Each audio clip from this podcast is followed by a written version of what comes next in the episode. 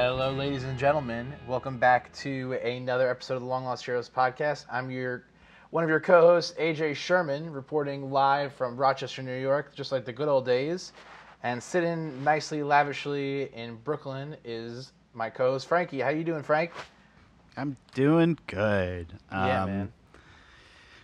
Another episode of Watchmen Down, three down, a couple more to go. Um, so I, I think this was a, a fun one. I th- what was it? She got hit by space junk. Is that what was it called? So, uh, she's like that? She's just space junk, I think. I think she got hit by space junk or something along those lines. We'll pull up the real title right now. I know it's yeah. online. So a few things. I think um, if you were watching last night, you probably saw that Uh, they H B O is not putting out an official podcast. Um, they're like competing with everybody else now. No, but it's kind of cool. Um, I started listening to it, but I was like only a few minutes in. Um, so it's basically uh, with Damon Lindelof, and they're going to do three episodes. Uh, I think cover covering like three episodes at a time. So uh, they're giving us that, which should give us some more juicy insights onto the show. And then the other thing that I found um, towards the end of last week, uh, there's a, a, an H B O companion website yes. called PDpedia, uh, which we, I think, met the uh, eponymous P D in this episode as well, um, which gives us more details onto uh, the ones I read, at least had to do with technology over the past couple couple of decades since the book, and um, the uh, I think more on the anti anti vigilante, right?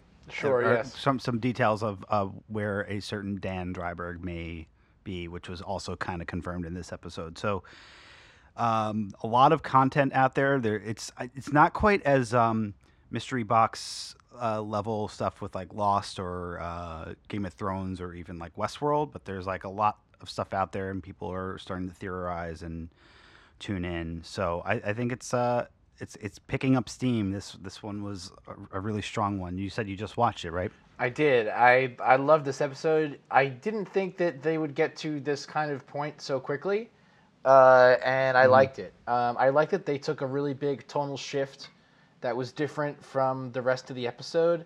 It's also been interesting to see how they're including, you know, the O G Watchmen into this show. And that, you know, when you first, we all first kind of heard about it and you hear that, you know, uh, maybe a couple of the characters are going to be alluded to, but it's really not going to be about them.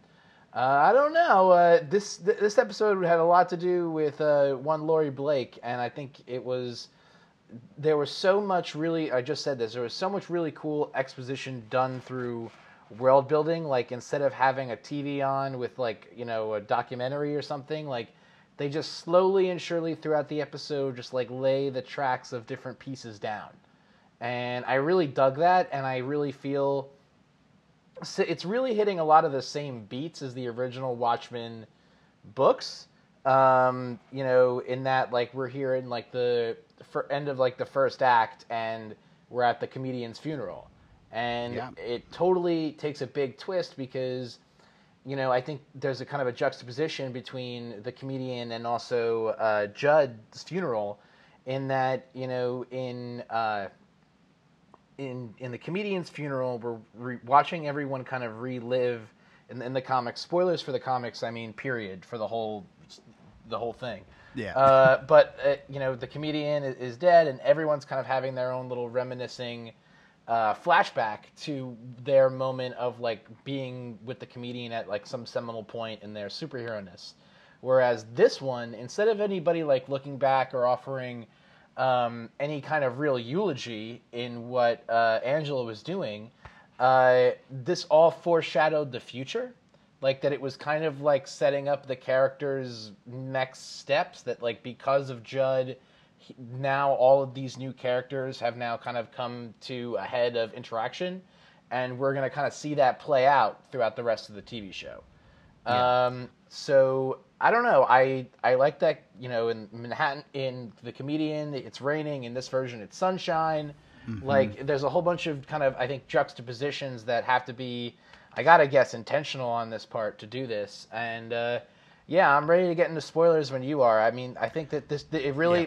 the show has now found its foot. I think it's definitely found its foothold in the Watchmen lore, where there's enough to kind of dig in there and look at to kind of compare it to what the old Watchmen was doing, but also it's doing entirely different things that uh, it's it's makes me a little sad that the maybe the Watchmen should have been a T V show instead of a movie. Yeah, I mean, I, there's definitely an argument for that, like for any comic book uh, adaptation, in my opinion, you know, or any book adaptation. It, there's just so much more time to really stretch out the story. Um, you know, we've talked about that p- before with like Harry Potter and like any, yeah, I really think any comic book, like that's one of my gripes sometimes about uh, like some of the D C superhero shows. It's like they are loosely based on those characters, but they don't like have comic story arcs. Whereas like here, it feels like it, and you're you're you feels like you're watching the book kind of stuff unfold on page, on screen instead of on the page, um, and it's kind of paced in that way, which is definitely more intriguing. Um, yeah, I think we get into spoilers. It's hard to to talk about yeah. these episodes with, without. Um, so in three, two, one, go. Um, so yeah, I mean, also one thing we we finally saw the the scene that.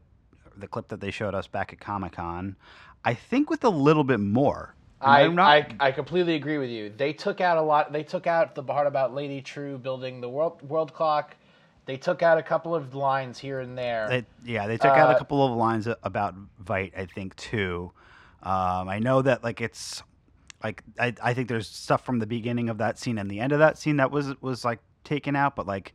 There were just like interjections here and there that they were able to edit out because they wa- didn't want to spoil too much. Yeah. Um, that was the content on the plane, at least. Um, sure. Um, but yeah, you know, getting her up to speed. Um, I think it was really a cool way to start the episode with um, uh, kind of the fake robbery. It's like uh, that's got to be a, that's got to be a jab at Dark Knight, right? Like that's that has to be what they were doing there.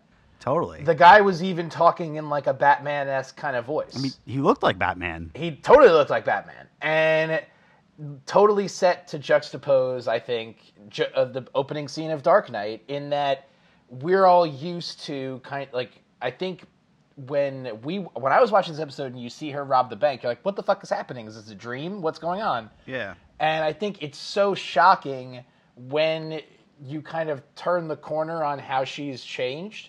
That they needed that kind of shock value to show you, like, oh, no, she's not doing this anymore. And, like, not only that, but she will shoot you three times in the back through your body armor to make sure she's got you. Yep. Uh, I loved it. I also liked that both of it, I, I think the um, one of them was called the Revenger and one of them was called the Shadow. I mean, come on. That's great. Those, that's great. That's yeah. great. Uh, so I, I really dug that scene. I thought it did, like... It did a ton of show and not tell, you know what I mean? Like, we see her whole perspective and her whole mission in that scene in, in like, maybe even, it's got to be, like, two minutes. It can't even be really that long. Yeah. Uh, yeah, I, you see I, a lot. You see a you lot. See, we get to see D C. We see um, the, the Washington Monument with some sort of, like, crazy observation tower at the top. That sure. Was crazy. It, look, it looks cool. Um. And then, you know, we, we transition to getting her up to speed uh, with the uh, with the F B I, and she picks out, I don't remember the character's name, but this guy that, um, you know, seemingly is just like a, a slideshow projectionist, but like has actually a lot more detail to him and is like really well versed in the history of, of uh, vigilantism and, and everything. So... Um, But we also are, it's like intercut with um, the this ongoing scene throughout the episode of her in this booth, like calling uh, Doctor Manhattan on Mars. Okay, so we got to like think about this. So like, yes. So like, okay. So like, would it be in a world where you don't really have God anymore because of the squid? One could theorize that maybe instead of like everyone going to churches, maybe the, these started to pop up as ways to kind of pray to Doctor Manhattan in a way, mm. you know, that like, yeah. cause I don't, I didn't, it didn't look like people were living on Mars. So why would you need to call Mars? Right. Right. Yeah, no, I agree. I, I think it's purely like, because I think it even says like Doctor Manhattan has received your call. Like, I think right. that is the main purpose of it. But like, whether there's some sort of Doctor Manhattan church out there that's like in addition to this, that, you know, these booths that, you know, Laurie just goes into, um, that remains to be seen. Um, but like, does he respond? Does he do anything? Like, I think you're right. It's kind of like, he's kind of like their godlike being, and he doesn't really care that much about humanity, but maybe he does, and maybe he's listening, but obviously he's listening to Laurie. Well, is well the question I guess is is like, if nobody's really seen him, like, why are these booths there? Like, like are like do we occasionally get like a letter back from Osterman where he like explains more shit to us? Does he give new technology? Does he give an update? Like, it didn't seem like that. So to me it looks like that, you know, first of all, I guess you would need phone booths in a world without phones, right? They all depend on their pagers mm-hmm. to communicate, so you would need phone booths. So that's kind of one angle. But, like, it also seems to me like when you see the church in uh, the beginning promo of the seventh Cavalry, the church is all fucked up, right? And we haven't seen right. any church iconography at Judd's funeral at all, right? They had one priest, mm-hmm. but they didn't have anything else. They didn't have any prayers. They didn't have any reading of your rights. You couldn't hear, there go the deeply departed, you know, like nothing. Yeah. I mean, I think there's remnants of it. Like you see like uh, in like the mausoleum, there's like a cross and like on some of the headstones and stuff. But like, you're right. I don't think it's necessarily very present. And uh, I mean, obviously, Judd could have just not have been a very religious person, but I, I do true. think that in this world that uh, where everything that's happened so far with the alien and with a superhuman, like, it's very believable that people wouldn't, you know, go to Christianity or even Ju- Judaism or anything else. Like, it just doesn't seem to be very present. Also, we're in like Oklahoma, like. Sure. It, it, yeah. Who knows? Um, yeah. We got to learn more about the phone booth. So the, Besides the point, the scene inside the phone booth is pretty moving. So you have uh, Laurie Blake, and she's calling into Mars. And she tries to tell, I think, two anecdotes or two jokes. The first anecdote is about uh, a man who's a builder, and he builds, uh, you know, he builds houses, and then, you know, he's a great house builder, and then he goes on to teach his daughter how to build houses, and then at the end of her building this house, there's one brick left over, and the yep. dad freaks out and destroys uh, the, the the house. Uh, and then the little girl takes the brick and throws it up into the air. Then there's a second joke where um, Ozymandias, Night Owl, and Manhattan are trying to get into heaven. And you see how, kind of in her mind, people got their comeuppances, you know, or how they kind of lived on. Because you can, like, we don't know for sure yet, But uh, I, I want to say that my thoughts about whether or not Veidt is actually alive in these scenes is is beginning to wane on me. Mm. Uh, and I, I'm curious if maybe she's really t- speaking, you know, pretty clearly that she knows Adrian's dead, Dreiberg is probably dead, and that wherever Manhattan is doesn't even matter, like... with his bullshit logic, like, he's just right. out there in it's the like, world. Yeah, what's the difference between a, a living being and a, and a dead human being? The exact same amount of particles. Yeah, yeah, yeah. Um, I don't know. I mean, we can talk into the Veidt stuff in a minute, but yeah, I, I think it. I think the pacing of the joke throughout the episode really kind of uh, made it. Uh, It, it paced it well, I guess is what I'm just trying to say, is that, like, you didn't, it wasn't all one scene. Like, it's kind of structured things, and she was thinking about these different people, and, like, the way it interjected with, um, like, uh, talking to the senator about uh, Dan, and talking to, um, you know, the historian about Doctor Manhattan, and talking to him about uh, Ozymandias. It kind of, like, fit at the right moments in time about why she was thinking back to this. Or, I mean, I guess the, the that scene's at the end of the episode, but, you know, intercut throughout. Um, uh, but it's revealed that, that it's actually one joke, right? Like, yeah. the, the, the, the brick comes and hits God in the head. So, like, I thought that was pretty cool. I mean, I think the, the, the brick maker kind of is another uh, allusion to Doctor Manhattan as a builder, like with all. They got it. Like, well, I think have that even. I thought she was talking about the fl- flying, floating clock on Mars. Yeah. Right? Yeah, definitely. Um, you know, so uh, I don't know. I is she the space junk? Yes, she's the space junk. But she's not. Or is it? It's uh, the titles of these the sh- of, the of these shows are really getting to be. This is this is complex, man.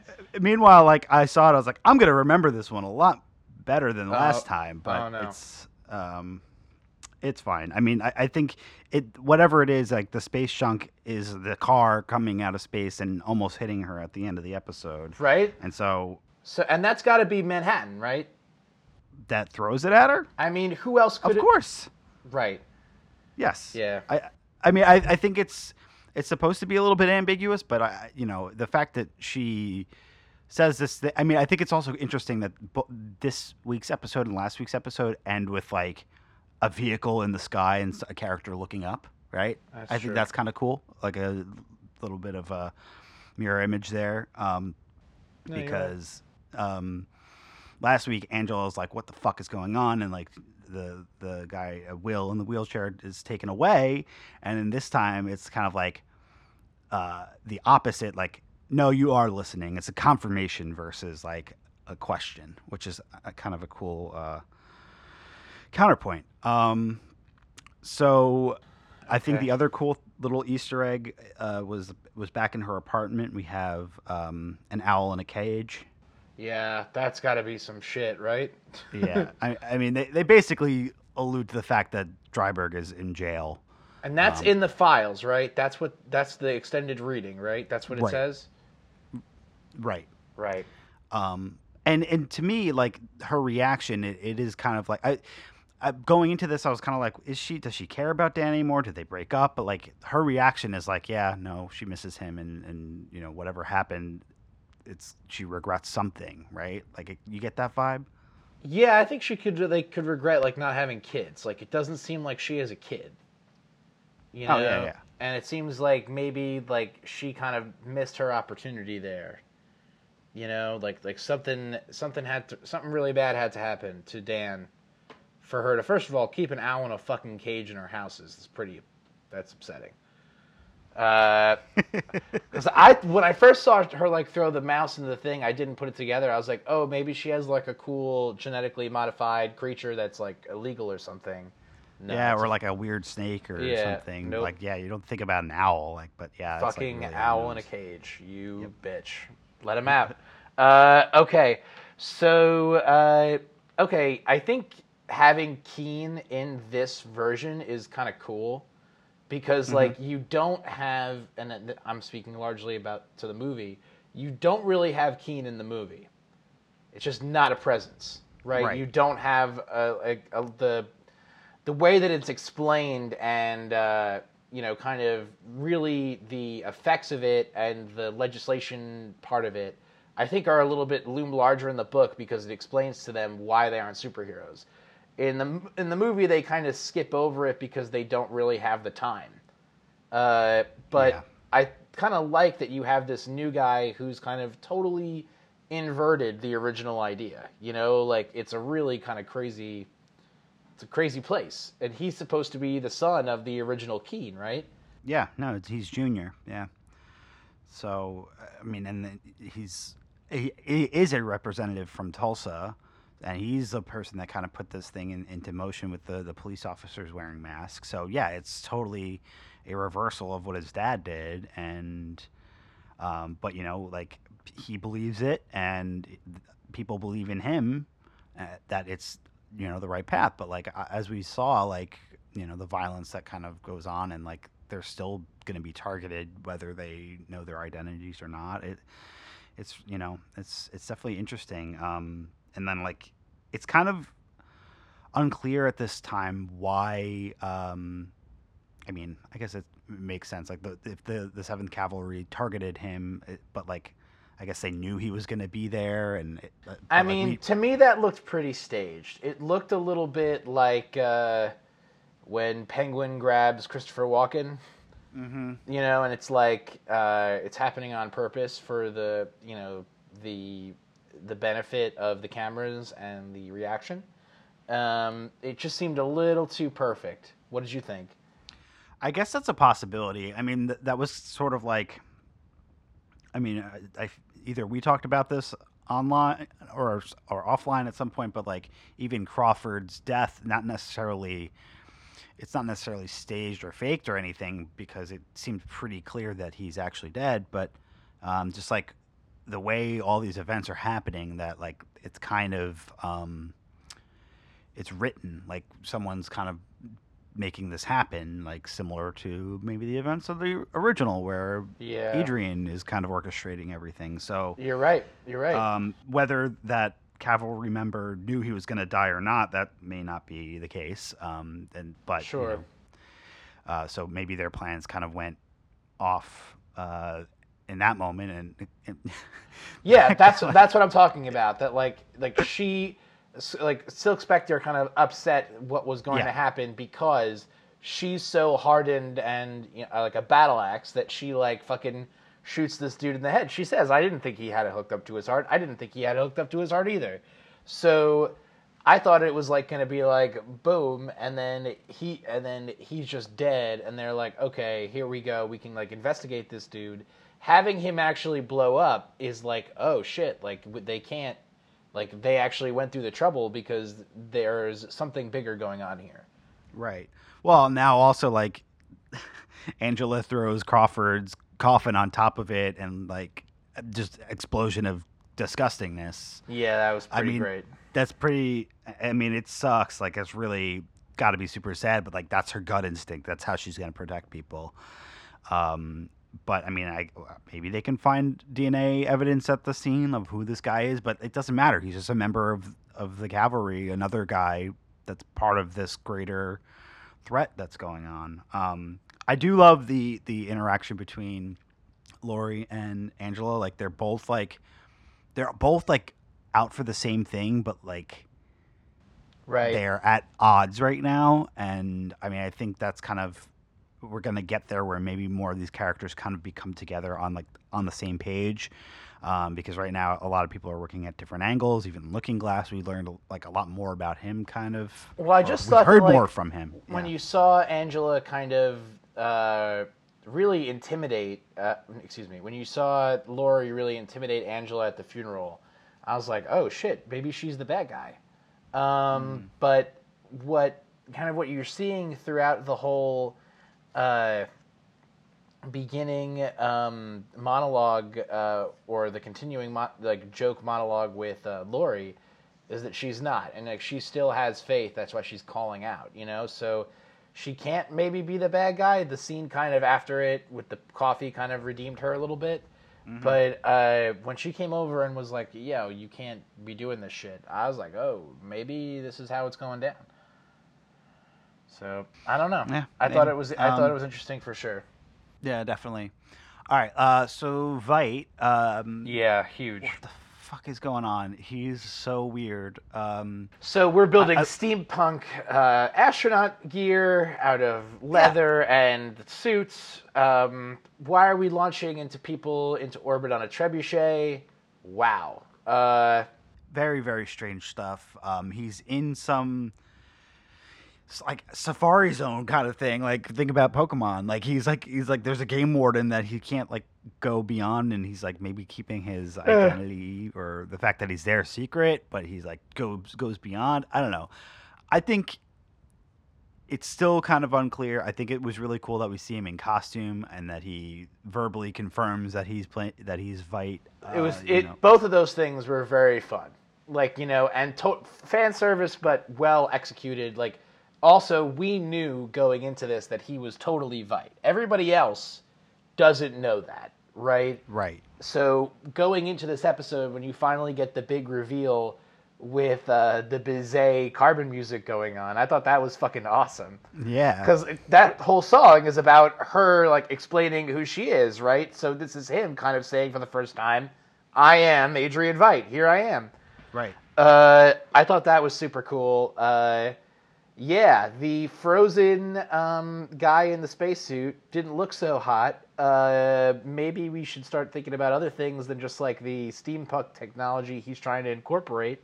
Uh, also, um, why is he launching people into low Earth orbit? Like, why? What are we trying to accomplish by that? Like, is he trying to get like Doctor Manhattan's attention? Maybe like right. And then here's where it really shifted for me.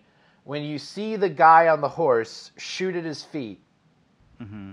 who is that supposed to be? I know it's supposed to be the game warden, but didn't that face look kind of weird to you? It just didn't look like... Like, did anybody pause on that? I didn't pause on it. Like, did... I didn't pause on it either. Uh, you know, it, maybe it is something. But, yeah, I mean, the, this whole thing makes me wonder, because, like, we've got all these clones. He's, like, using these... these other the bodies for something else, some other purpose. Uh, oh, he'll come into play later on or whatever. Uh, but like, he, it just seems like his. It seems like his plan is it doesn't really make sense, and that it's very unclear. Uh, maybe maybe this is Veidt like kind of losing his shit. Maybe he he thinks he's still on his game, but he really isn't. Maybe, maybe, um, but. At some point, he's going to have to connect to the rest of the show, I think. Um, it was pretty cool to see his original costume and then to see the Warhol painting behind Laurie. I thought that was really oh, awesome. That was awesome. Yeah, that was very cool. Um, I dug that very much, especially to use all the original comic iconography. That was very sweet. Uh, yeah. Um, I don't know, man. I, it's, okay, so... I think that the scene, it, like, it's also intriguing. Like, there's just so much kind of going on at the same time, but there's also so many different kinds of levels that you're you're kind of going down with the, with the show. Mm-hmm. Uh, I don't know. Do you think we can start to get to a point where we can like make predictions, like based on what we know about Watchmen? Like, I, there seems to be, because like here's where like I think they gave us a little bit too much with that promo is like. If you watch that full promo at the end, when we see the person reach down to pick up the Doctor Manhattan mask, yeah, that guy's got a blue hand. But that was also I, in the promo, I'm pretty sure, that we saw at Comic-Con. I don't know. I, I, I There was, I mean, there has been something that was released before that we've seen either a blue hand reaching down or someone sitting at a table with a blue hand. I, I, it's not the first time okay. I've seen a blue hand. But the other thing is like, like he paint uh, Veidt painted a guy blue. So like, does it ma- mean anything? Could mm. it just be a misdirect? I don't know. Well, that's a good point. Um, but it seems like that that scene from the show looks like some kind of massacre at a at a carnival, and it, like to me, maybe that's gonna mirror the squid. Mm, maybe. You know, so, like, maybe that's what, like, the beginning of episode ten is going to be about, right? Uh, I don't know. I, I'm I'm definitely piqued at, at my curiosity to figure out what's going on. Uh, I want to know, yeah. uh, like, and I'm now, like, I now feel confident that they're going in a direction with this show where they knew that they had to make one really bitchin' season. And yeah. whatever happens after that is going to happen after that. But this season is going to rock... Kind of like how True Detective rocks. And I'm excited to be a part of that and watch it go down because, uh, and like maybe we could talk about this too as we wrap up. I don't know if this show was as heavily marketed as it could have been. Like I don't think so. I I think it's also hard like in, in this era of like all these streaming services like launching right now and even like H B O and Warner Brothers, they have all these... They have H B O Max that they're starting to talk about and D C Universe. And it's just like there's so much going on that, I mean, I see ads for it on the subway and everything, but like, and I see ads for it on T V. Like, to me, the best way, like season two, the coolest way they could do the ads for that would be to do ads for American Hero Story. Like, I would love to see a commercial for that for Watchmen. That'd be cool. You know, so like you and like, so next season, maybe it's not Hooded Justice. Maybe it's, you know, the Comedian or Night Owl or Silhouette. And like, and then you turn, it's like, you know, tune in this week on whatever network to watch the story of Silhouette, you know, like I think that could be really fucking iconic, because then they're building in like this second level world, kind of like how the Curse of the Black Freighter is a second level world in the comic. Mm-hmm. And I'm like, I'm so about that. I'm also so about how they've really integrated most of the original Watchmen into the show. Like, you're not going to get Rorschach. Rorschach is dead. But, uh, uh, you know, I'm positive that they're going to tell us where Dreiberg is. I don't know if we'll see him. I don't think we'll see him. I think, you know, he, that could be somebody that maybe would be in a season two. Yeah, and you um, cast somebody yeah, amazing. Sure. I mean, and the other thing I was thinking about is, like, if they do actually have Doctor Manhattan, like, in the flesh or whatever he has, like, is it... Um, is it an actor, or is it C G I, or is it just somebody with a voice? And, like, who's it going to be? Like, I don't think there's been casting or, on it at all, at least publicized, right? No, not at all. I, I, but that is something that it's H B O, and they could keep that close to the vest. Like, I, or, I, or is that another one that wouldn't be out there until, like, season two? I, I don't know. It seems like he'd be more of a presence. He, like, they're teasing it enough that there's got to be, like, the other shoe's going to drop, right? Yeah. Um, well, also so, we see, like, now it's starting to come into reality that, like, so they said that Lady Trieu bought Veidt's empire. Yep. So, but Lady True's name isn't spelled T R U E. It's spelled some other fucked up way. And if she owns Veidt's media empire, I gotta believe that she's the one putting out the image of Manhattan on Mars. And that's untrue, and that's why her name isn't spelled like True.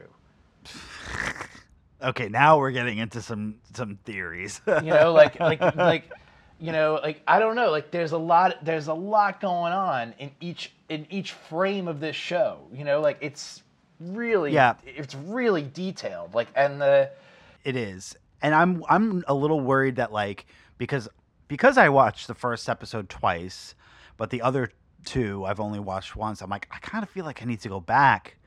And like it's just so much to digest, and you know either that they're or, heavy, or they're homework. heavy episodes. They are heavy, and there's so much going on that like I may feel like I need to to do that, and um, I'm obviously still kind of working on the comic w- to find other Easter eggs and stuff like that. But I don't know, man. It's it's it's great. It's three episodes in. We still have I think six more. Um, so uh, I can't wait next week. But, you know, that's not the only thing that we're going to be talking about. We have other stuff. Um, so I believe we are... So in, uh, I guess, a, a week from today. Tomorrow? We're going to be... It's a week from tomorrow. We are going to yeah. be watching the first ever live-action Star Wars T V show. That is crazy. You know, like, that's it. Like, it's, it's never happened before. And... Uh, it's going to be, I think, a real game changer. Lucas has been recently saying that Star, the future of Star Wars is in streaming. I believe him. I think that uh, even Iger, I think, came out the other day and said we put out too many Star Wars movies too quickly. And I think he's right. I think that they they blew their load. And I think that they, they they really ramped it up, I think, a little bit too fast. And they thought that they could turn, that people would want to see them like a Marvel movie. And Star Wars is a little bit more special than that. Yeah. And now I think that we're going to see them finish it out. Whatever Abrams is going to do, Abrams is going to do. And then they are prepared to fully shift gears and go into... That's why everybody's movies have been taken out. Right? Like, yeah. they're... Uh, yeah, that's a good point. Like, the we didn't even talk about this, obviously. We didn't even talk about the, it. The, the Game of Thrones guys, they're... trilogy's gone. Um, and you made a great point, too, that, like, they sped up the end of Game of Thrones to get to Star Wars, and now we kind of lose kind of on both ends, you know, because yeah, we're not going to see what their Star Wars idea was. Uh, we and hear... they have some deal with Netflix, and, like, what is it going to be? Like, who cares? It's like, it's not Star Wars or not Game of Thrones, and it, whatever. I don't know.